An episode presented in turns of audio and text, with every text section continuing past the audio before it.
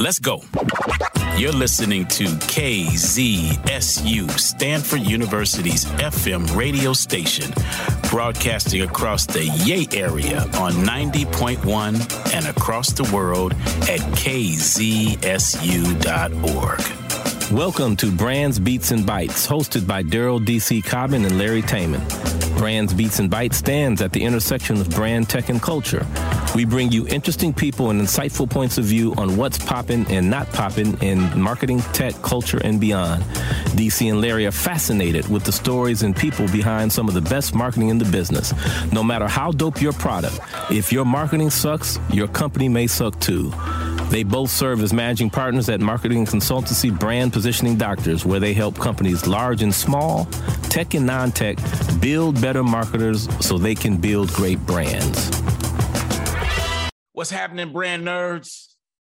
I have to say now, um, there's a bit of a news flash. Yesterday was the third day in a row that Earth broke its temperature for heat the third consecutive day. And brand nerds, for those of you all who do not believe that something ha- is happening with our climate, bless you. But something's happening with our climate. Yes. But to make a yeah, Larry, but to make a connection to that, we got a hot show. That's right. This is a hot show today, brand nerds. I'm going to list off a couple of things to give you an example. Kleenex, Band Aid, ping pong, popsicle. I know where you're jet, going. Jet ski. Yeah, Larry, you see where I'm going. Yeah. Velcro.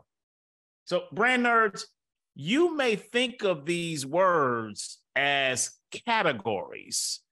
Give me a Kleenex so I can have something to pat my nose, or give me a band aid so I can put something on the abrasion that I have on my hand or on my finger. But each of these brand nerds, these are not just categories, these are brands. And each of these brands define an entire category and have for decades. And brand nerds in the building today, LT, is someone who knows a little something about that. That's right. LT, who do we have in the building with us today, please? Oh, DC, we have uh, my good friend Abe Smith in the house today. Welcome, Abe. Hey, good to see you both. Thank you for having me. I, I feel inspired by DC's introduction. I feel hot all of a sudden. I, I don't know if I should. But you should. Right. You should. Okay. All right. It's not the temperature. It's just all DC. okay. So, brand nerds, DC did a great setup here. So we gotta go straight to Abe's wonderful background, and you'll see where DC was going. Uh, straight up, we have another great guest who's a friend of the show and someone who is a true testament about working hard and treating people well, which leads to great success as a C level tech leader here in Silicon Valley. Let's get into Abe's fantastic background. Abe is a born and bred Boston guy who matriculated at the University of Massachusetts, where he earns a degree in political science with an international relations certification. So, D, Abe's first job is actually teaching English in a small rural town in Japan. Oh, wow. Yeah, this True. is all relevant, by the way. Wow. So Abe, Abe then comes back to Boston where he works for Heroics Corporation in enterprise system software. Take note, brand nerds, how these first jobs both become foundational to Abe's career. So Abe's next move is to Petrovsky's International in St. Louis, dealing with new in-store food service products and restaurant pizza kiosks for QSR, where he works his way up to be director of sales and marketing. Highlights include sales increases of 425%, 200%, 80% in successive years, and personally winning clients in 42 states and five countries. So not bad. Not yeah, not bad, Abe. Not bad. Okay. We're starting. We're starting with some. Hot, though. We're not hot Some yet. results. None of yeah, this is hot. There's no heat on this. There, yeah. there's heat. There's heat. All okay. Right. So now Abe makes the move to Silicon Valley. First as director of marketing and sales at Vision Planner, and then moves over to WebEx, which was really one of the first leaders in video conferencing. Again, take note about that, brand nerds. Abe makes an immediate impact where in his first month of selling, he wins the prestigious Top Gun Selling Award with 238% of quota. He eventually works his way up to his first international specific assignment, where he becomes senior director of sales for APAC, Japan, and Latin America, and achieves over 100% of the annual goal. And WebEx is then bought by Cisco. At Cisco, Abe quickly becomes an important player in the international scene, where he, he becomes senior director of emerging markets, where he was responsible for sales growth and strategy in India, Asia Pacific, Japan, Africa, and the Middle East, Eastern Europe, and Latin America, where his teams consistently achieve great results.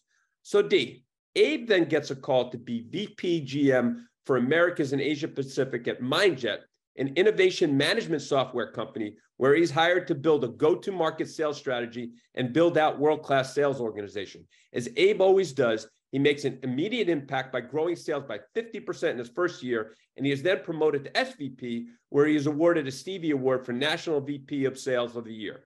So after MindJet is acquired by Corel Software, Abe moves on to Badgeville, a global leader and gold standard for gamification as their VP of Biz Dev and Channel Alliances. Cool gig, but Abe gets a really big opportunity to join Oracle, yes, Oracle, as their group VP of Sales Emerging Markets. As Abe always does, he and his team kill it at Oracle, where they consistently drive outstanding results. So, all right, D, in the Bay, if you're killing it at Oracle, there's a lot of pressure, but it's a nice mm-hmm. gig. But check this out. Abe mm-hmm. gets a fantastic opportunity to join Cision, the market leader transforming the PR communications industry in the cloud as president of Europe, Middle East, India, and Africa, based in London, where he was mm-hmm. responsible for over 2,000 employees and approximately 30% of the $700 million plus business for this New York Stock Exchange publicly traded company. While Cision was super cool, Abe and his family really wanted to be back here in the Bay. And check this out. Note this date. In January 2019, Abe joined Zoom as their head of international, where Abe and his team have driven crazy record, record results since. So that's right, brand nerd Zoom. That's what DC was alluding to. So mm-hmm. yes, he has some very interesting stories from March of 2020 and beyond. So welcome to Brands Beats and Bytes, Abe Smith. Well, that, thank you. Thanks, uh, LT, and thanks, DC, for having me. I have to say, I think if my mother had given me an introduction, it would probably be le- it would be less gratifying to hear than what you did. So thank you for rest in peace for your mom. So I appreciate it. Thank you. It's it's a pleasure to be here, and uh, it's uh, it's great to talk brand with you both. Thank you, uh, Abe. Yeah, Larry is a savant at yes. uh, presenting people with their flowers, and oftentimes, as you well know, Abe we don't get to hear things like this until we're in a box.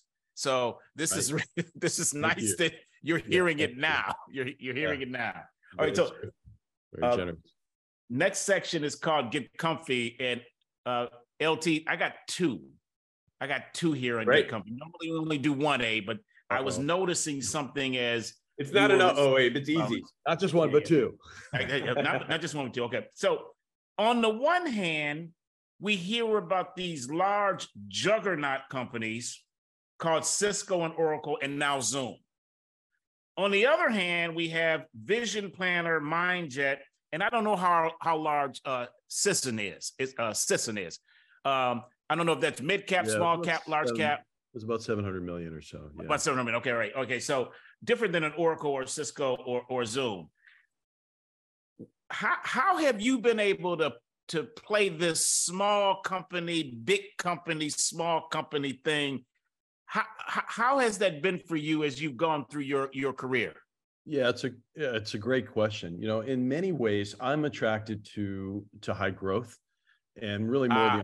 the, in the entrepreneurial side. But to be honest with you, like even at Oracle, which is a good example, large company, but mm-hmm. almost an incubated effort, effort to build the cloud business inside of Oracle. So in some ways, you can look at it, DC, almost like um, the probably the biggest venture capitalist in the world was Larry Ellison at the time, and he was really committed to developing cloud infrastructure for the company and mm-hmm. applications that supported that kind of work. So uh, we were a bunch of renegade cloud guys and girls inside of the company, and mm. so it felt very uh, as much as you could. It felt pretty entrepreneurial inside of that organization. It was really around you know groundbreaking efforts across the world. And similarly I, I, would say even in cisco uh, we were an acquired asset at webex yeah and it was a lot about you know learning a bigger company and there's mechanics that that give you a lot of strength and reach. And then certainly at the same time it was about teaching and helping to educate what the cloud meant uh, at a very early stage. It was 2007 so as you can imagine like it was early days of the cloud and business applications particularly in a company like cisco were pretty new mm-hmm. so there was a nice uh, good balance of uh, of both and you, you know i think at the end of the day it's all about who you work with and the mm-hmm. kind of work that you do. So, so you can find the kinds of companies that have the same values and uh, ah, that's good. I think I think it works out well. That's been my experience so far. I mean, I don't know if you, you I know you both have been involved with very big places yourself and some you know some small startups too. And yeah, have you found the same same same experience? Uh, Larry, uh, I, I, certainly have. How, how, about you, LT? Yeah, I'd love. See, this is one of the reasons why I love Abe notice Abe went to the people. And I yes. think it really matters, Abe, you know, with one specific situation with the people that you actually work most with. So yeah. you can be with big company X and you happen to be with at, at that point in time with a great group of folks where yeah. 10 years later or 10 years before you people could have been in the same place but it was not a great group. And so yeah. you know i think one of the things that you've done incredibly well is you've you've had people lead the way literally and figuratively. And mm-hmm. and so i would agree with what you said. It's about who you're working with. Yeah. Yeah and i've been fortunate. I mean there's been some really great people that have come into my life and you know i haven't done uh, i guess i've been lucky not not not to do things so so bad that uh, we've been able to to do more together so that's been the best part of it right of it. Yeah. So my connection into what uh, what you're saying, a uh, values. So finding a place to work because you're going to spend more time doing that than you're going to spend sleeping. Yeah. So may as well do it with folks that have a similar value, uh, similar values to uh, to your own. But then uh, LT Abe said another thing when he was describing his um, his time at um, at uh, at Oracle. He said there were there were we were a bunch of renegades mm-hmm.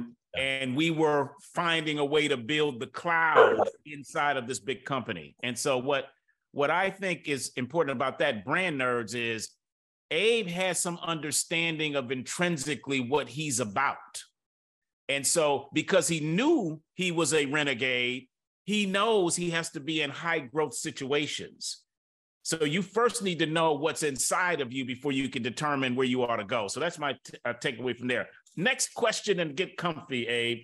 Okay.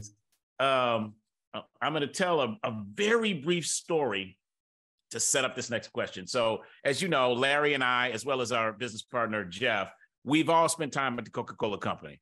So yes. I was there when the iconic Roberto Goizueta was the CEO and yes. Don Keough was the chief operating officer. So these are icons of the business world, uh, even even today, even today, rest in power to, yep. to them both. So in 1984, before I got to Coca Cola, as many of the brand nerds know, Coke released New Coke.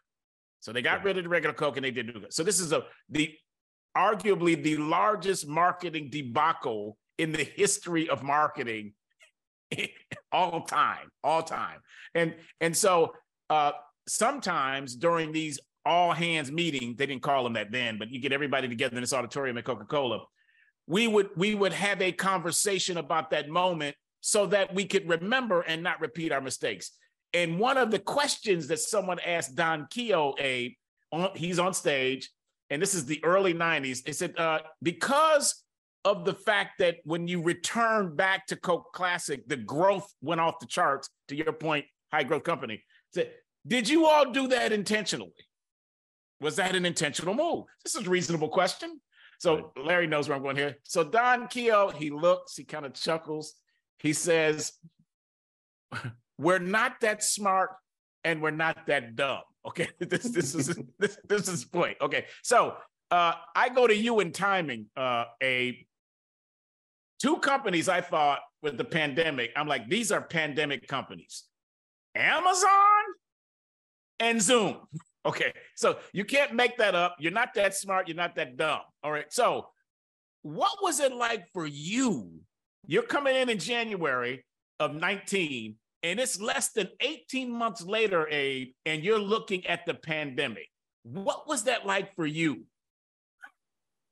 I mean, the pandemic was uh, crazy, you know. So I, would say, in the same way that you set up the discussion, DC, on, on Coca Cola, there's probably a little bit of background. We knew we were building a great company, so let's okay. you know let's start there. I think when I joined when I joined Zoom uh, in 2019, the company was growing at 100 percent year over year profitably.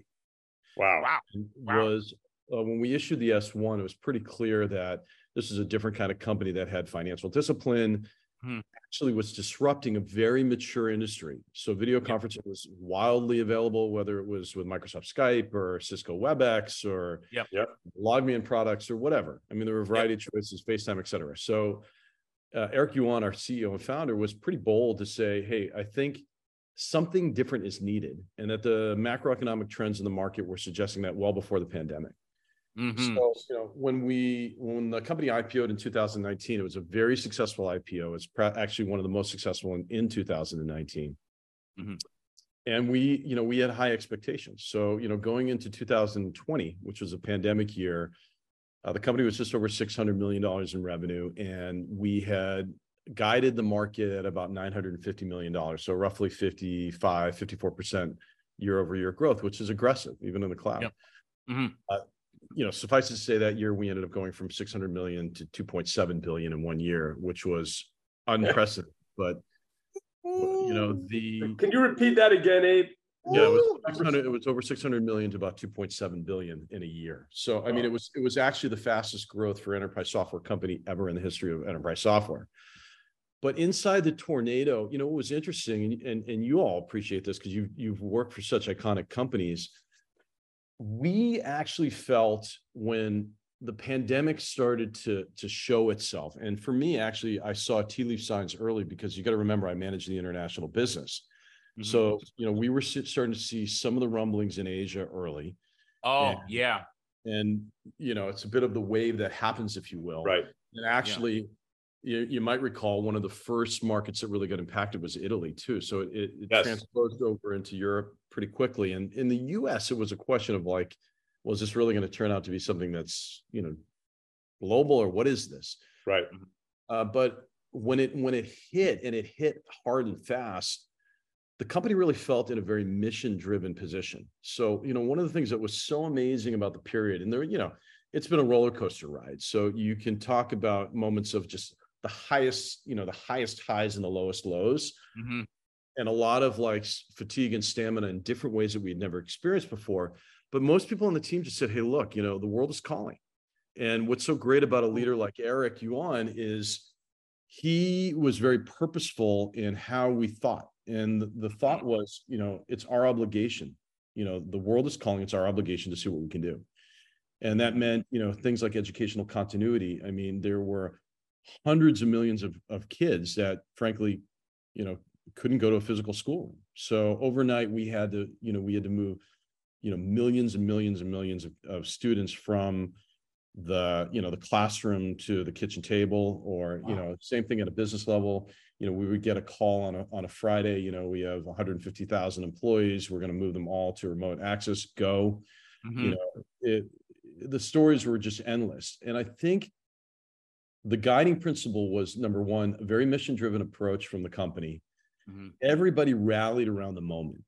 And there was a mm-hmm. lot of uh, how we operated was somewhat in a triage fashion. So, like every day, there were stand ups. When we faced a problem, we dealt with it as a group together immediately. Mm. And what was beautiful about the moment was it was just an absolute interconnection of people that's new to do the right thing. And mm. was what was highly relevant in the moment. Like I'll give you an example. And again, this is where leadership plays into the, the discussion. I was meeting with my international leaders and it was about 11 o'clock at night in California, which is where I'm based. And, you know, my team is spread out throughout the world. So it's never a good time for anybody. And we were getting on the call to really discuss about the business and how we're going to continue to go forward. And I was talking with Eric, our CEO, prior to, and I said, Hey, Eric, do you mind coming into the meeting and just you know sending a couple of words so the team understands what you're thinking at the moment and you got to understand what was interesting during the pandemic again the highs and the lows were zoom became first the savior and somewhat a little bit vilified because right. you know, yeah. Eric Eric himself faced incredible xenophobia at times. There was tremendous pressure around you know uh, uh, China and other activities outside of the United States. Yeah, so yeah. and so forth. And Eric came into the meeting that night and he said something I'll never forget. And it's become really iconic in just how I think and, and frankly, how the company thinks. He walked into the meeting and said, Look, you know, I'm going to ask you guys one question because I asked myself this. I looked in the mirror and I asked myself, I asked my 20 year self, when I look back 20 years from now, did I do the right thing? Simple. Did I do the right thing? Did I help schools when they needed it and I didn't ask how we did it? So when 25 countries asked for the service for free, or we provided the service for free for their schools in 25 different countries, millions and millions of students, you know, we we rose to the call. You know, when mm-hmm. when the question was asked, like, how do we deliver medicine and health? Eric never stopped and said, we can't figure it out. His answer was, we will figure it out. So, you know, mm. that question around ask yourself, how do you act? How do you respond? And did, can you ask yourself one simple question? Did you do the right thing? Which is so again, back to our values point, was just based on the right, right philosophy. So, you know, we went from in a very quick period in January 2020, 10 million daily meeting participants on the platform, which is a very, very highly trafficked platform. Yeah. In fact, at the time, one of the highest, if not the highest in web and video conferencing, to four months later, over 300 million daily meeting participants concurrent hmm. on the platform. To give you an oh. idea, it's like social network levels like Facebook and otherwise. So it's a it was a tremendous it was a tremendous validation on the strength of the technology, which was and theoretically speaking, we had said, hey, you know, we think we have unlimited capacity, but if we never tested it, right? So it was tested overnight, almost like in a petri dish. So an incredible feat of, of, of technical prowess, which included some of our partners like Amazon, you mentioned, with AWS, which provided us public cloud elasticity, Oracle, OCI, which became a very critical partner on the cloud, again, cloud elasticity. Mm-hmm. And then just all the employees from uh, salespeople to customer success to technical support to marketing folks, et cetera. And I think, you know, when you get back to the brand side, it really endeared people to the brand. I mean, uh, sure. Uh, what was interesting about Zoom before the pandemic you know, I would walk into an airport lounge with a Zoom shirt on, and you know, this was well before the pandemic. People would be like, "Wow, I love that product. You guys are great. Mm-hmm. Thank you." I mean, never had I had somebody thank me yeah. for for you know the use of our software. Wow, like, this is something different. And then I think during the pandemic, there was a lot of like gratitude from our customers where one number one, they started to create a connection in the brand with the brand in a different way. It became how they connect. Yeah. You know, where we focus now on our brand messaging is around human connection. And you know, our our feeling is we can really connect humans in ways that they never thought possible. And some in some ways, the silver lining of the pandemic was it taught us what was possible. It taught us that we could learn remotely. Mm-hmm. It taught us that we could connect with parents and friends on a Friday night virtually. It taught us that you know I could receive medical care from a practitioner without ever physically going into his or her office. So there are a lot of silver linings. And I mean, that's a long answer. And it was a very intense period. And the roller coaster ride continues, you know, but um, for that moment, uh, we felt, uh, you know, we felt really good about the work that we were doing. And at the end of the day, we did the best we could to serve the world. Mm. Abe, that that's why podcasts are what they are. We want, want that long answer was amazing. That took us if I felt like you took us under the hood of what you guys were experiencing at that time. And of yeah. course, you and I have had these conversations, but I'm really glad you shared it with the brand nerds because yeah. um, it's really a, a, special point in time that that I'm sure you knew at the time it was. And it feels like Eric and all of you all really understood the gravity of the situation.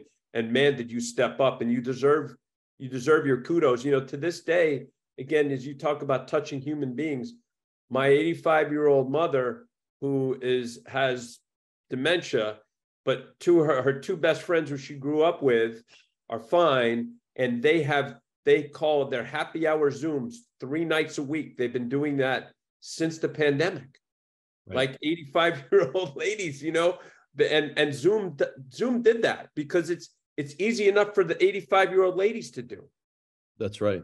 That's right. And you know that was part of the thesis, Larry, of the company was you know, it, it, uh, one of the themes that we had seen was the consumerization of IT. You know, products needed to become more easy, easier to use. And I'm not talking about like your social media application, which you use every day, or you know, something on your iPhone or otherwise, or in your Android or Android yeah. device. We're talking about like business software, which is really what the company was built for. One again, one of the things that we just didn't expect in the pandemic is it was never the company was never designed to to really serve consumer use. So we focused on selling to businesses and providing the product yeah. to education, you know, hospitals and financial institutions, et cetera.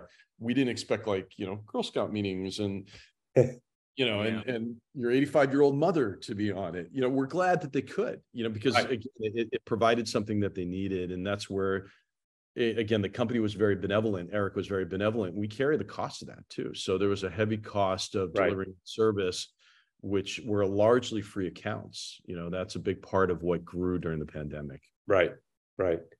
But you know what? That goes to our view of marketing.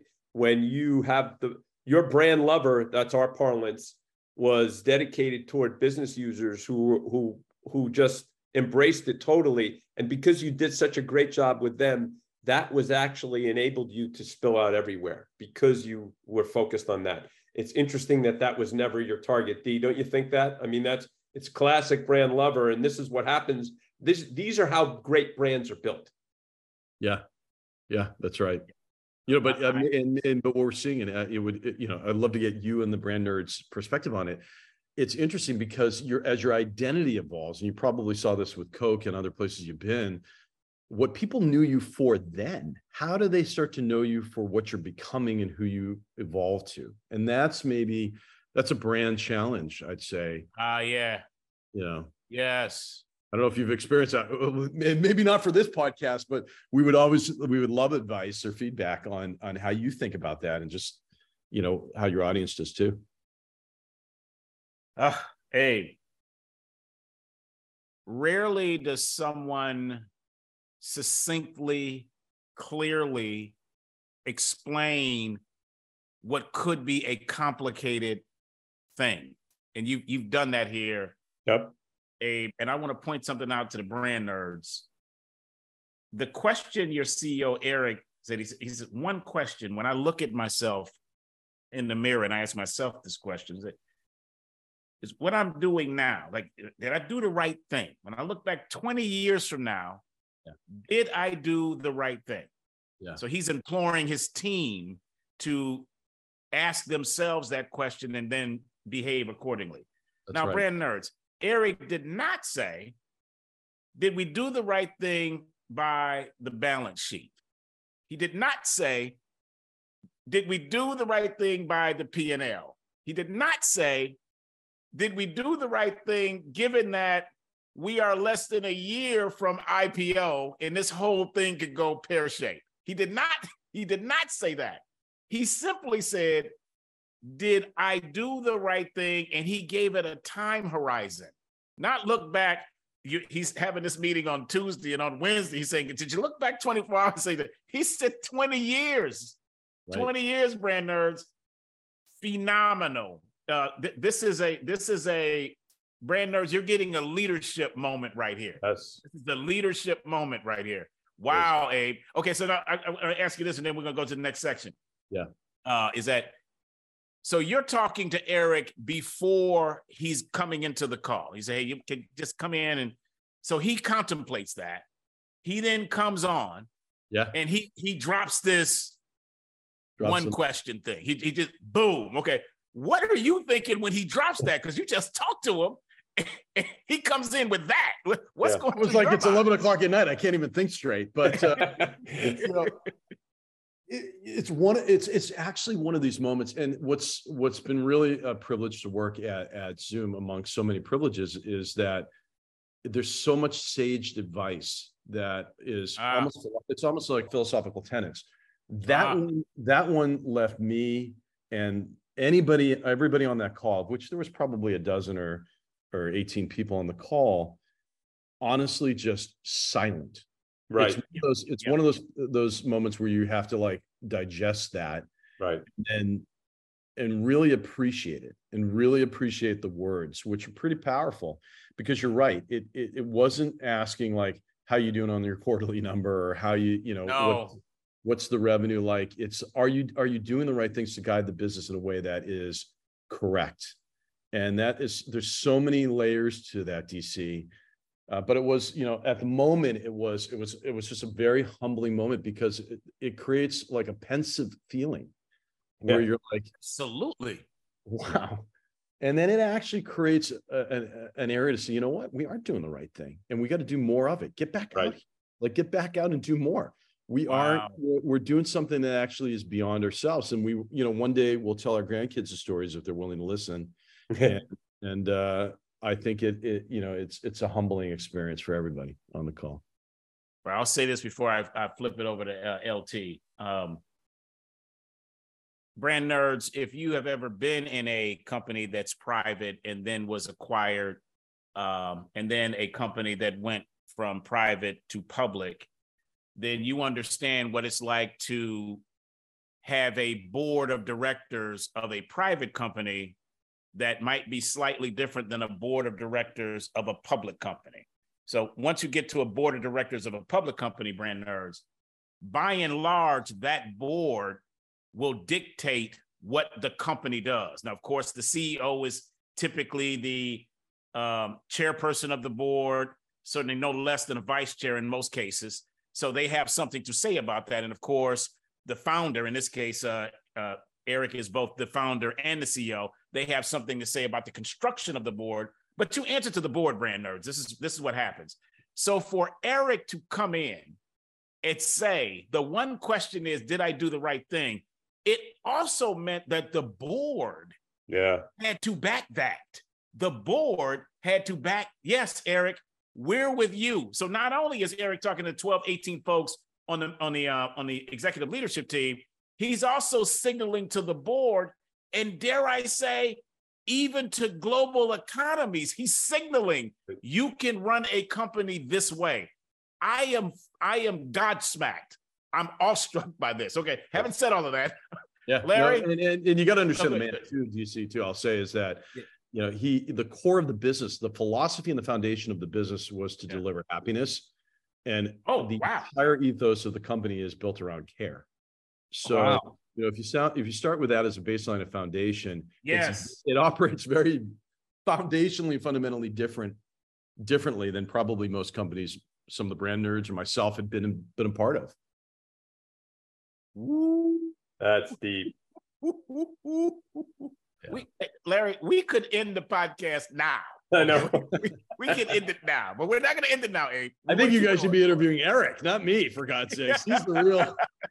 I'm just a All disciple. Right. Like I bring the, I, I, bring, I, I bought into the religion uh, times ten, and and I believe in the religion. That's so Abe to say this, though, D. It is.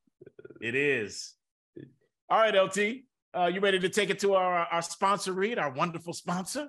I am happy to take it. We're going to do our specificity read. Hey, brand nerds, back here to talk to you about specificity. And brand nerds, we know many of you are immersed in digital marketing or just simply involved in it. Either way, if you want to optimize your digital marketing to maximize results, we have the solution for you. In 2021, an interesting thing happened that forever changed the landscape of digital marketing. Apple's iOS update was structured to provide users the opportunity to opt out of ads, and more than 90% of users opted out. Android quickly followed suit with similar opt out numbers. This situation created complete upheaval for the entire digital marketing infrastructure, with engagement rates falling precipitously. Now you know why you may be a 22 year old female playing your favorite game app on your phone, and all of a sudden you're being hit with an in app ad for Rogaine. That's serious money down the drain. Here's where specificity comes in to save the day. Specificity does not track or know users' personal data such as name, social security number, etc. Specificity uses device ID numbers similar to a VIN number on a car, so they track what users are doing without knowing their personally identifiable information, working in harmony with the post privacy update.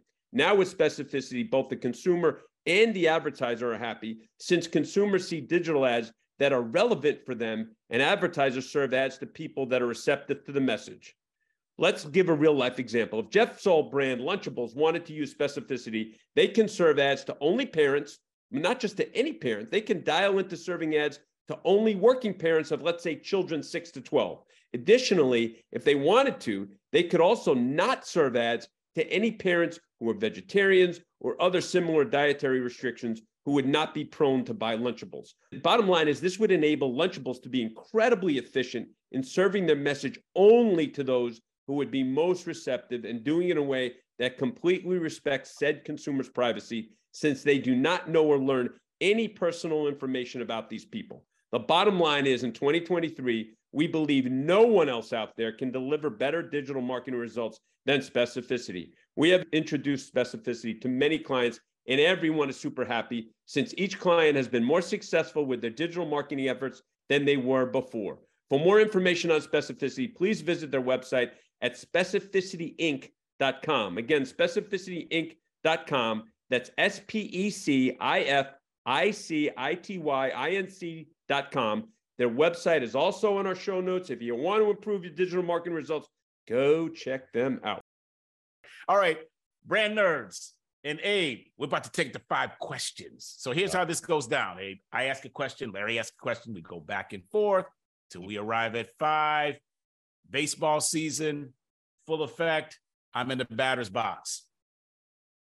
What was the first experience you had, first branding experience where a it just captivated you? It, it, it was like strings upon your heart. You're like, ooh, I really love this brand. I what did I do before engaging with this brand? What was that brand for you, Abe? I'm going to answer it. I'm going to take liberty and answer it in a couple ways. First of all, I'll, I'll say the love of brand, the love of brand marketing, and just how uh, you know my thinking around marketing, public relations, communication started. I'll pay homage to my mother because mm. you know just on a on a personal level, you know, you look and, and you reflect on people that really taught you the art. Uh, she mm-hmm. was by far one of the best branding specialists, communicators, public relations, oh, wow. person. So a lot learned on her, you know, on on the knee of of my mom. But I would say there was a catalyst moment, and I was thinking about this of a brand experience that really resonated with me. It was a bit of a parable and a story. Mm-hmm. I'm going to take Larry back a little bit to DC. I don't know if you are you from the East Coast originally, or where were you from? Midwest, Detroit. Okay, all right, all right. And Larry, I know you are from the East Coast in New York, so I'll yep. take you back. I'm going to take you back to the East Coast about 30, 30, 35 years ago. And there was a catalyst moment. I, and Larry had mentioned I, I lived overseas in Japan and I come back to the Boston area and I was getting, you know, ingratiated back into the business world, uh, into the business world and just community at large. And I got invited to a Rotary Club meeting. Oh, know, yeah. In, in, small town, you know, Boston suburb.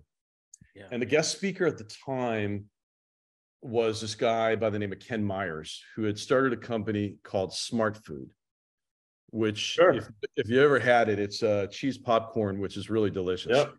And this is kind of interesting in that there was a bit of a Boston popcorn war going on with a company called Boston Popcorn, and Smart Food had gone and done their thing.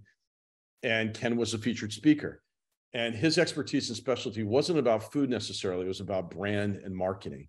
And what I was just hypnotized with was he told the story. He said, Look, I built the company in such a counterculture way. First of all, you know, everybody said you would never put your product in a black bag for your popcorn. They were usually transparent where you could see the food, but this was a yeah. colored bag, if you recall. Mm-hmm. And it, I and do. That, that, was mistake number one. Mistake yeah. number two, like, you know, back in our day, and maybe I'll date ourselves. You're much younger than I am, both of you guys. But if you recall, like most cheese popcorn was kind of that orange, that awful orange level oh, where oh if you, yeah. If you ate it, like absolutely everybody knew, right? Everybody knew. Yeah. So they were counterculture. They were white cheddar cheese, and it yep. was this beautifully designed popcorn. So the product quality was excellent. It was mm-hmm. unique and counterculture in how they position the the product packaging and otherwise but what was so interesting about his discussion was he said, look, how do we get people to know about this product and compete against major players in the salty snack division? Mm-hmm. At the time, we were the underdogs and no one knew who we were. And we didn't have mm-hmm. huge marketing budgets. So his discussion was around experiential marketing. And he said, look, in the, you know, on the slopes of New Hampshire, we would have somebody put on a smart food black, you know, uh, bag uh, outfit and ski down the slopes. So every skier would see this happening. At the end of the slopes, at the bottom of the slopes, they would hand out samples. You would have a team handing out samples. Oh. So he would place the product in the hands and say, hey, look, you just saw something that was so different that caught your attention. You couldn't miss it. And then I'm going to prove to you when you get to the bottom of the mountain, I'm going to hand you a snack packet. You're going to try the product and say, This is the most delicious product I've ever had in my life and I'm going to go and buy it. Now he believed in sort of this guerrilla marketing at the time, which was very novel and and and it was very avant-garde then. It yeah. was quite avant-garde then, yeah. And yeah. I listened to this and I was like, you know what, that makes so much sense. Fast forward in the discussion, the company got bought by Frito Lay. Yeah. And, you know, Frito Lay then ultimately bought the product, and he's he said, hey, look, you know, they put the product traditionally on the shelves, and they followed the same formula of how they they marketed it. And Ken Meyer said, hey, look, let me let me just continue to do marketing the way I do, and let's mm-hmm. compare side by side and see what happened. And the results were, were far in the favor of guerrilla marketing and this experiential marketing, which was so powerful. What he said is create an experience that is unforgettable, and then mm-hmm. tie it with you know a proof point where it says, "I'm going to show you," and then endear people to that experience where they remember the the absolute magistry and creativity of the experience and then the you know the joy of the taste itself it was genius. And i i sat and listened to that and said you know what? That's absolutely gorgeous. And it, it changed the way i thought about marketing in general of traditional buying you know above the line media and so forth and thinking about wow it, it is about connection. It's around how you motivate and get people to connect with the brand itself and that at its simplest regional re- level was like my moment of brand epiphany. Uh, that's that kind of liner note in some fashion has has mm-hmm. really impacted my mother's teaching and then this one lecture from ken meyer about smart food resonated with me to start to guide the way i thought about marketing in my career and building brands uh, like zoom and technology and, and food products and otherwise deep that's deep yeah. I was young. I, at the time, I thought it was old. I was 21 years old. It was or 22 years old. I'm like, this is moving for me, right? So, but it's a formative, right? And and and you you all were part of that era too, where, wow, that kind of like unique elements of marketing, and you you both are legends in in your in this category. So done so so many you know brilliant and imaginative things. You know how it works, right? So there's something special with that. Well, I love the fact that you experienced that at that young of an age and that has stuck with you. And yeah. cl- clearly, you, that story has imbued your work. Yes. Mm-hmm. Yes. Yeah, um, uh, there's a through line I'm picking up already at the center of the brand of Zoom is deliver happiness and care. Eric cares about people. Abe yeah. cares about people. So that came through in their actions. Ken cared. That's why he was doing the marketing he was doing. He he putting it in a formulaic way that Frito Lay typically does it does not require care. It requires care to do it the way he did it. And by the way, after Frito Lay acquired Smart Food, Ken had enough money where he could go chilling. He didn't have to do anything, but he right. cared because he cared. He said, "Let me show you the difference between the two care like that. 100%. Yeah, like that. 100%. LT, any any more from you, brother, before we go no, to the next question? I think we go to the next question, D, don't you think? Yep, let's do it. So, Abe, uh, in your lengthy career, uh, who has had or is having the most influence on your career? I'll um I'm going to answer that in a three part way if I could because mm-hmm. you've hit on on the you know the story of Abe's life here which was a soliloquy that you put together on the front end which again I'm extremely grateful for your your kind words. And you I'll touch it, buddy. I'll no look I'll touch on the, the, the same things. You know number one I'll go back to point number one from the previous question. Uh, my mother had a huge Can you please say your mom's name? May she rest in peace but we have to give her flowers. Um, yeah thank you. Marcia Smith Marcia Smith. So uh, she number one, was very, very influential. Had a lot of great business philosophies in general. She, she was a bit of a renegade herself. She was an entrepreneur. So, you know, when you learn from somebody that is mm-hmm. so hyper creative and you're yeah. around that, and frankly has very good business acumen, which is complemented by my father, who helped her on on on some of the business mechanics. It was just, you know, it was a household that you don't realize necessarily as a child like you learn a lot from your parents in general but just like on a on a pure business level reflectively huge amount of huge amount of influence from her. Uh, so that's number one just on on a personal level and just life and business i would say. You know when it relates to international business and she helped catalyst this she actually found a, a magazine cover. Back in the day there was a comp- there was a magazine called international business and the cover story was of uh, two guys, one guy holding, you know, a chopstick with a bagel, and it talked about how they had brought bagels to Japan.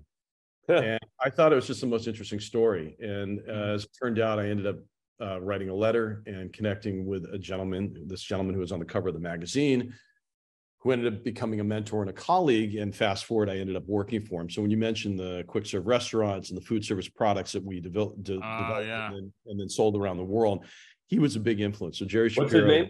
Uh, Jerry Shapiro, who unfortunately also has passed, uh, was you know the SBA Exporter of the Year. He was uh, awarded on a Rose Garden ceremony by President Bill Clinton, and it oh, it was really it was really pretty amazing. Like he you know he did some incredible stuff and. Uh, just a lot of life lessons again, and just uh, very, very skillful as it pertains to selling and, and the sales side of business. And then when I moved to Silicon Valley, you know, part three on the influ- on the influences, tech is a very interesting world. And I, again, I've been very, very fortunate to come across some amazing leaders like Subrah Iyar, who's the CEO and co-founder of WebEx. You mentioned earlier, Larry. Mm-hmm. Absolutely brilliant. I mean, to see the trends, he saw the trends in technology before they ever happened. Mm. And he knew about he knew the mechanics of cloud computing before people were calling it cloud computing. Wow. Oh, wow. And then I was uh, I was tutored, if you will, and, and, mentored by Dave Berman, who was one of our sales leaders at. He was a president of, of WebEx, and then ultimately a part of Cisco. Uh, when we were acquired by Cisco, to actually work in the shadows and actually spend a little bit of time with John Chambers was incredible. I mean, he really was a consummate diplomat and statesman as it pertains to how he proselytized the brand around the world and how he's very very clear on what the message was. You know the network is the platform is a network and the value of cisco and what they brought to the world. And then people like uh, mark hurd at oracle we are pretty fortunate in the business that we ran. We had some time with mark hurd uh, quite a bit actually. And you know mark who has also unfortunately since passed away as the co-ceo of oracle uh, was a you know a brilliant leader in his ability to understand the command of numbers and just how actually the simplicity and mechanics of a business that complex and large uh, he really articulated it and, and, then i think in this discussion we've talked a lot about eric already uh, but he is uh, he's one of a kind i mean he's a savant sure sounds like it yeah, how do you pronounce his last name?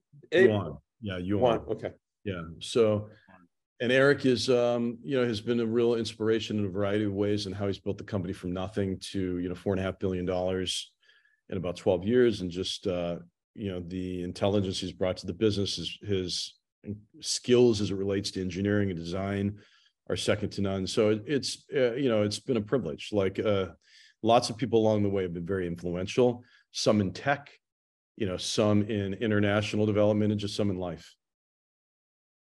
Mm. Yeah. Great stuff. That's great, D. You want to add something? You want to go to the next question? I'm going to quickly say this and go to the next question. It isn't just the fact that, uh, Abe, you've listed multiple folks. What that is an indication of to me is that you've been paying attention. Yes. That's, yeah. that's what that means to me. Yeah. Uh, I'll go to the next question. Platitudes have been offered, volumetrically so and deservedly so. But this next question, Abe, has nothing to do with those wonderful wins. Only your biggest F up, Abe, your biggest stinky, massive, visible F up. Might I even say hot, hot, right. and what and what you learned from it, Abe, and what you learned from it.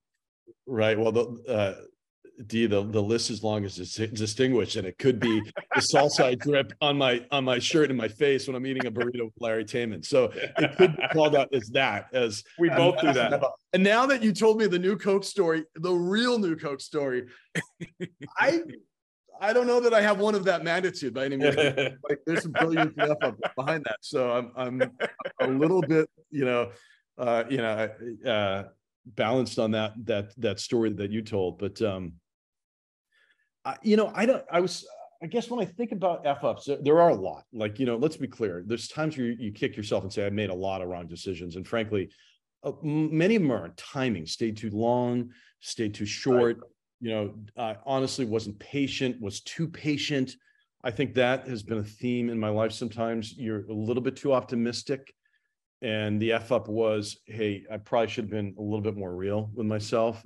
Mm-hmm. And then I'd say, you know, I've been I've been reflecting on this a lot. I think, you know, people uh maybe our age, I'm gonna say again, for both of you in your 30s, for myself, that's a little bit of 50s. Not quite. yeah, you think about you think about some of the things that are what's important and you know there's there's a philosophy to how you you lead yourself as a person probably maybe some of the the f up i made is not taking enough time for myself you know and mm. You know mm. the the the the challenge is with care comes responsibility sometimes sacrifice. And that sacrifice could be with work. And you know that sacrifice often can be with health. It could be with family. It could be with plan yeah. it could be with joy. Yeah.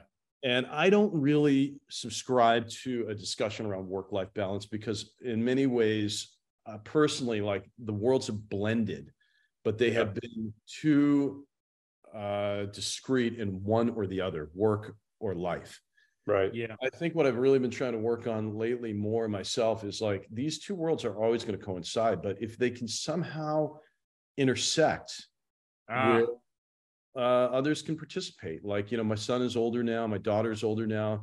Uh, they've been able to participate in some of the things that I'm doing in business that, you know, it's so much more joyful to do it with them. And, you know, there's times where we've been able to really celebrate with the fruits of our labor and, and be able to, you know, capitalize on that. And that's like, you know, an F up where I would have deferred that happiness or joy. I would have had something else to do we're yeah. being more, much more thoughtful now to say, you know what, life's short. You never know. So we're trying we're trying to be a little bit more in, intelligent about you know taking the time. I am personally. So and that's hard because I think when you also get into this kind of cadence of building and growing and grinding and driving and etc it's it's it's really a bit of an, an addiction and it and it can become an unhealthy addiction so the you know the time is when to know when you also have to put in overdrive, and there are those times, and you have to be real clear. And then there's other times to say I don't. You know, today's not that day. Yeah. And again, you know, one of the things I've learned at Zoom over the last couple of years too, Eric's real about this too. Is uh, you know, there's there's moments where you're like, today's not the day. I'm going to stop right now, and right that's that would be something I would never do. And and you have all worked in athletic products and otherwise. There's a lot of effort in, in the branding world to talk about working through the pain. Yeah. And sometimes like today is not the day to work through the pain. That's right. And I think there's moments to really understand that. And it's super hard because it, it, it count it clashes with who you are. And like the athlete, you want to get back on the field and you're like, you know what, this could really be hurting me for the long term yeah. but I got back out there and I'm running and I don't I don't even know why anymore. So I think when that happens, it's like you really got to somehow regroup yourself. And you know, the, the F up I've made in the past to answer your question was I haven't taken stock in that. I'm trying to now personally. That's at a very personal level. As your friend, I'm so glad you're saying this because I've seen you be brand nerds in DC Mm-hmm. Abe is so hardworking and so conscientious.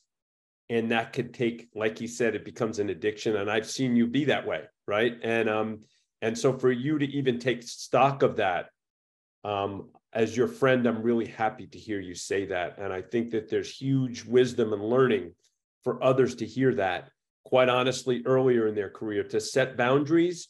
To your point, Abe, it's, you know, life is about gray It's not black and white. And you, so you're going to be working at odd hours and crazy, but there's times where you just got to block that damn calendar off and go take your son to Monte Carlo like you did. Yeah. Right. Mm. That's right. That's, that's, that's strong. Um, yeah. Yeah. When uh, Abe and uh, LT and Brand Nerds, we understand when we go out to have a meal, um, it's going to cost us something. Um, so we get that. We buy a car, it's going to cost us something. We get a house, apartment, it's going to cost us something. What I don't think we humans are as good at is understanding the cost of grinding because mm-hmm. it, it, does cost something. You may not recognize it in the moment, so your point, but it yeah. does cost something. Yeah. Yeah. Totally there's, right. there's a cost. Yeah. So true. All right, LT, should we hit the next one? Yeah, let's. So, Abe, uh, love this question for you. You know, you've basically lived most of your uh, your professional life in technology. So, regarding technology and the confluence of marketing, and you've lived that too. Um, can you tell us where you think marketers should lean in or best leverage tech, or areas that you think they should be leery or simply avoid? Uh, that's a great question. You know, the I think, you know, technology is so liberating in how it actually affords personalized connections if used correctly. So, you know, we're we're at a point in tech whether it's on a communication device like Zoom or it's on, you know, Martech, which I was very involved in for many years. You know, you can get extremely personalized and the messaging can be extremely pronounced. So I think I think used correctly, that's very powerful because it provides people with the right kind of messaging at the right time for something that they favor, which is valuable. Uh, I'd say, you know, where people have to be careful as a marketer around, you know, use of of um, a mark of of technology is when it does feel a little bit invasive and mm-hmm. and you're overstepping the boundaries. So, you know, the the amount of information that we're enjoying and now with the advent of AI and what AI is going to do for the profession any profession, marketing, sales, customer success, yep. financial services, health and wellness, et cetera. It's groundbreaking. And I think that's a leverageable tool. And I think tech in general is. And I've seen that. I've seen the growth of the cloud really provide so much more power. And I think what's going to happen now in the AI world, uh, you know, we're in a fourth revolution. So if you know the internet was a primary revolution and the PC was a revolution and the mobile device was a revolution, you know ai is extremely uh, beneficial but you know incorrectly used it can start to get sure. a, a little bit dangerous right so the balance for a marketer is still to use these tools and i'd say communication tools martech et cetera ai and so forth in ways that provides value and edification for the recipient they have to know their boundaries and it should still go back to the discussion that we had about a half hour ago where you're really caring. Like so if you can use tech to show that you're caring and you're not actually using it in a way that's just you know personal or it's uh it's it's for your own well-being or the company's well-being that becomes pretty obvious. So that's a difficult dilemma for a marketer because you know they're they're chartered now and especially with with technology in general and the analytics associated with it everything's very quantifiable. So I actually believe very highly in the art and science of marketing. And I do think uh, that there is an art and science. So, Absolutely. you know, again, the art side, the artistic side is around, you know, making, helping people connect with a brand, that beauty of an emotional responsiveness, et cetera.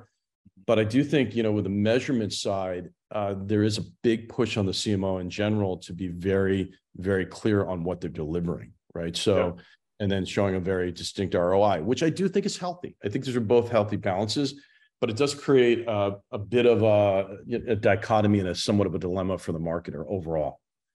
I would say. Love that answer. Yeah. Do you have anything to add? Or you want to go to the next question? Next question, Abe. What are you most proud of? So that's easy for me. Like you know, again, and, and and thanks for the you know the the five and you know to end it on one where again we bring it back to I'll I'll take advantage of the personal uh, element.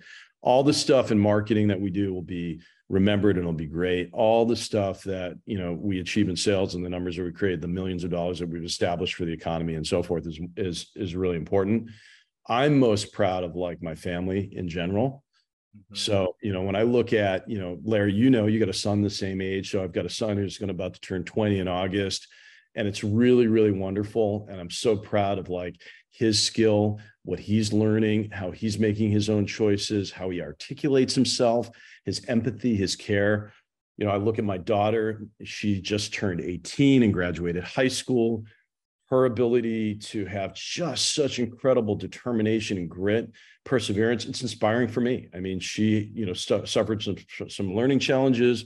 You'll be happy to know, Larry. I don't think I've caught up with you, but she's going to be going to NYU, which oh, is awesome. I, for her. We spoke and, when you were looking. Remember, you were right, right. Now, now it's realized. So she'll be going to the Big Apple, oh, and that's, that's right. Absolute perseverance. I'm so proud of her.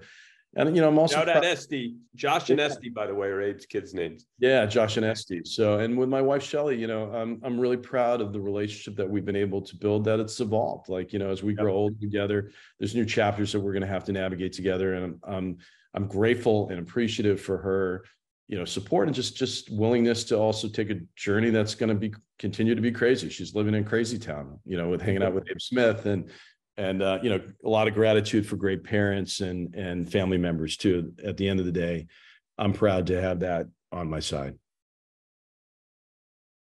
Nice. Nice. That's it man. It, love it. That's the story. should we go to the next section? Let's do it lt all right. Adc what is popping hey. What's what's popping Abe Tell me, let's go. That's right. This is our chance to shout out, shout out. Back to hot again. Let's go back to hot. That's right. Back to oh, hot. Always goes back to hot, DC. Let's see how this pops, right? And, and, and, and, Larry, and by the way, just, just to put a button on this, this is why Abe subliminally used smart food popcorn because how does how does corn pop? It's the heat, baby. It's all heat. It's all intentional. This all comes around. This is we're marketing hey, here. As as Don as Don Keough said, he's not that smart and he's not that dumb. No. exactly. Exactly. All right. So I have a I have a really interesting what's popping with yeah. Abe in the house. I just read this this morning, and I thought this is this would be really cool. So um, I'm going to read you a couple things, and I want to get both of your reactions to it. Okay. So on Wednesday, the Canadian government announced that it will cease all ad spending, which for them is about seven and a half million dollars per year on per year on Facebook and Instagram.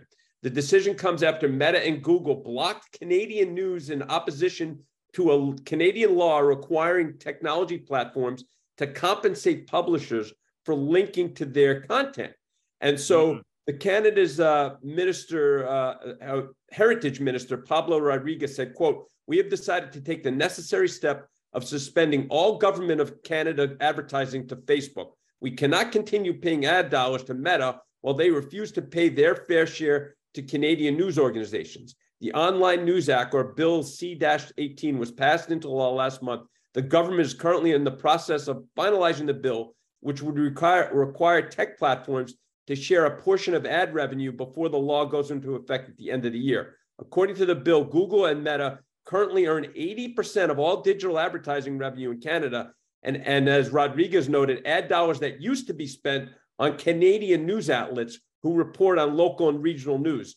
Despite these tech giants' decision to stop news access on their platforms, the Canadian government still remains confident that it will continue to negotiate. Uh, Rodriguez added, We believe we have a path forward and we're willing to continue with the platforms.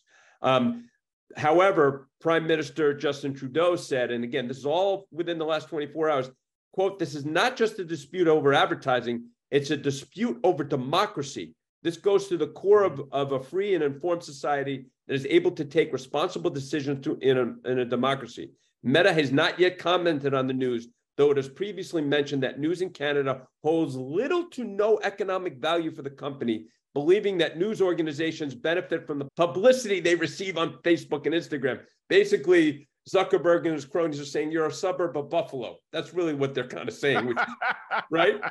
So, so, and also two major Canadian media firms, Quebecor and Cogeco Communications have also announced that they and their subsidiaries are suspending advertising on Meta platforms. What say you all about this? Abe? I was going to say, DC, you take first stab. Come on. All right. Okay. Um, Oppen. This is uh, okay. A clarifying question, Larry.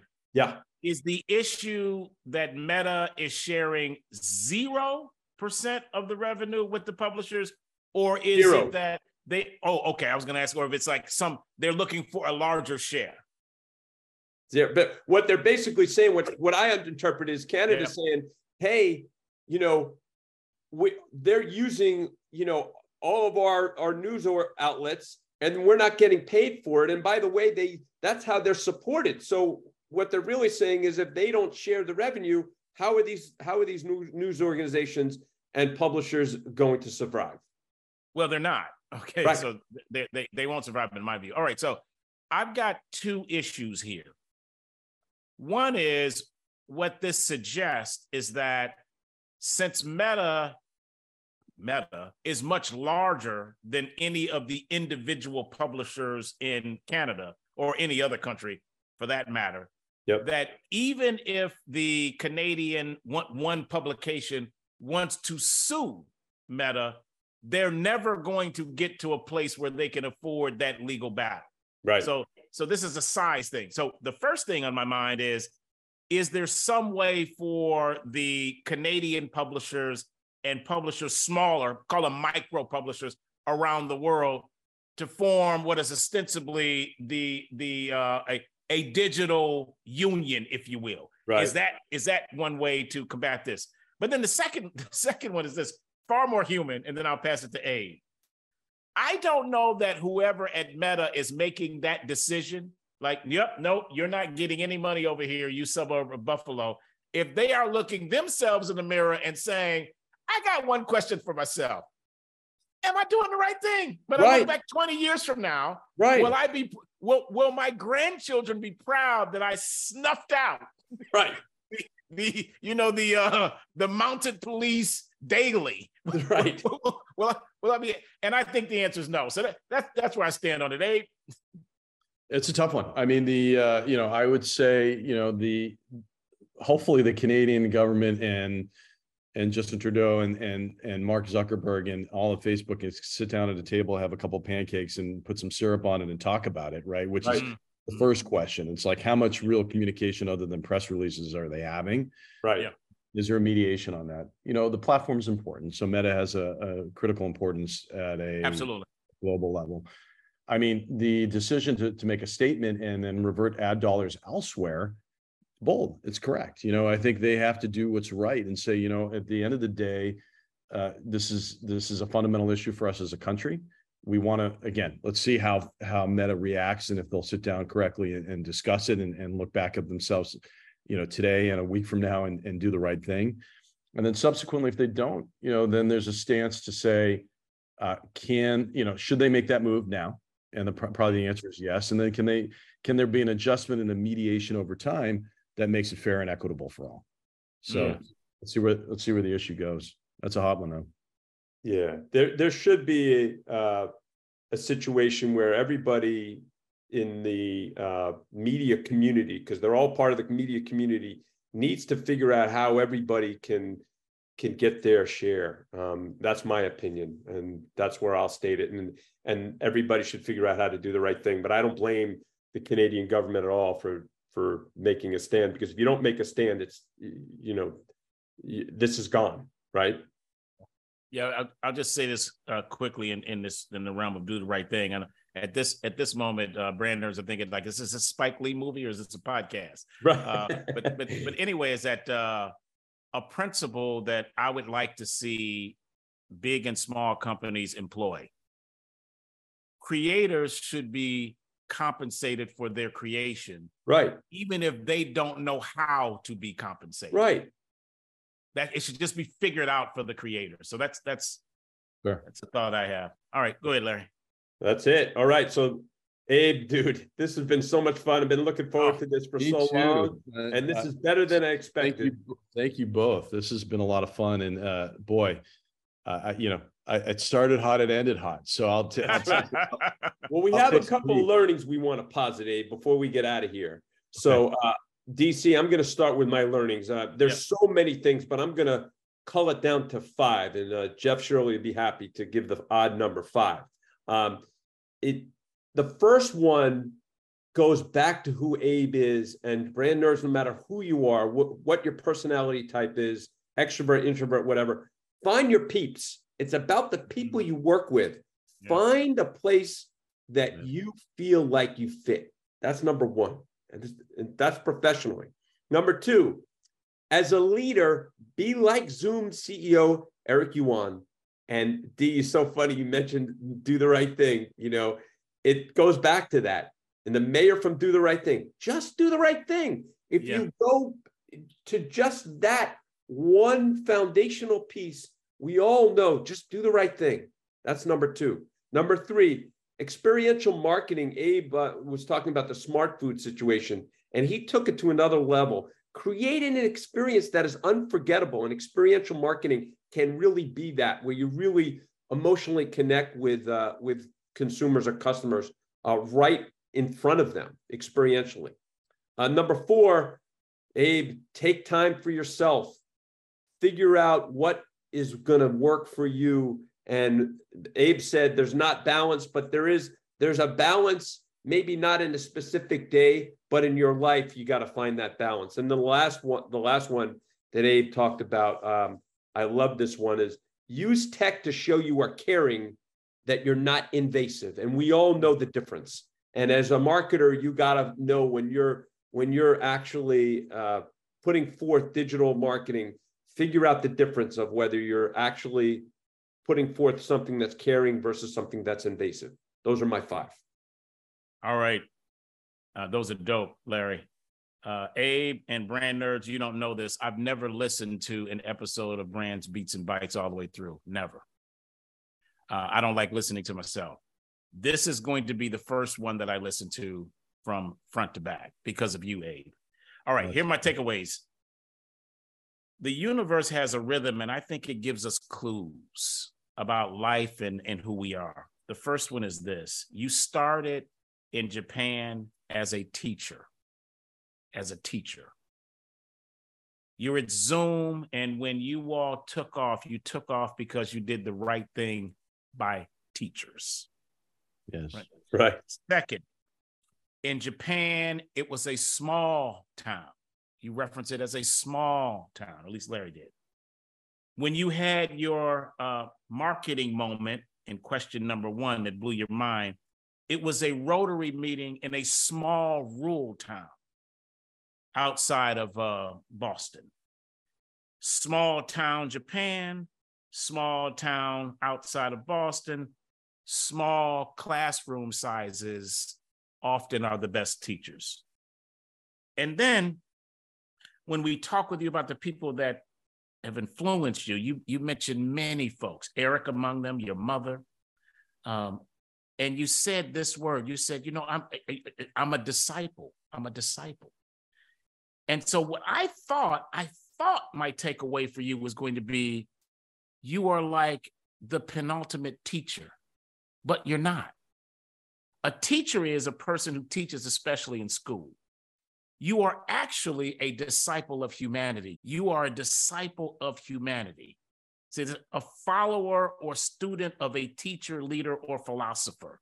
With that, I will end on this another quote that I have discovered from Eric Yuan, and it is this.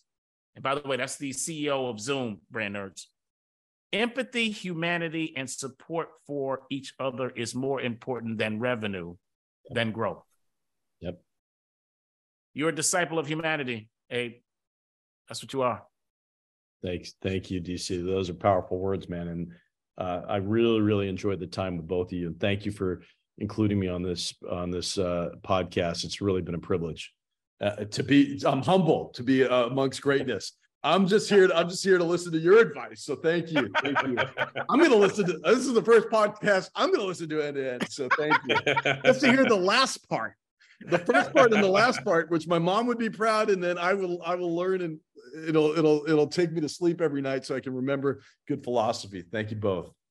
Welcome, brother. That's, Thanks. That's awesome. We're, Abe, we're so glad you joined us. Um, and Jade, I'm, I'm going to make the segue for, to the brand nerds. Thanks for listening to Brands Beats and Bytes, recorded virtually on, on Zoom, Abe, and a production of KZSU Stanford 90.1 FM radio worldwide at kzsu.org. The executive producers are Jeff Shirley, Daryl DC Cobbin, Larry Tolpin, Haley Cobbin, Tate, and Tom Dioro. The Podfather. Uh, That's him. And if you are listening to us via podcast, it would be great if you can please rate and review us. Additionally, if you do like the show, please subscribe and share. We hope you enjoyed this podcast, and we look forward to next time where we will have more insightful and enlightening talk about marketing. If you wish to contact us, our email is brandsbeatsbytes at kzsu.stanford.edu. Again, that is brands, B R A N D S, beats, B E A T S, bytes, B Y as in yellow, T E S, at kzsu.stanford.edu.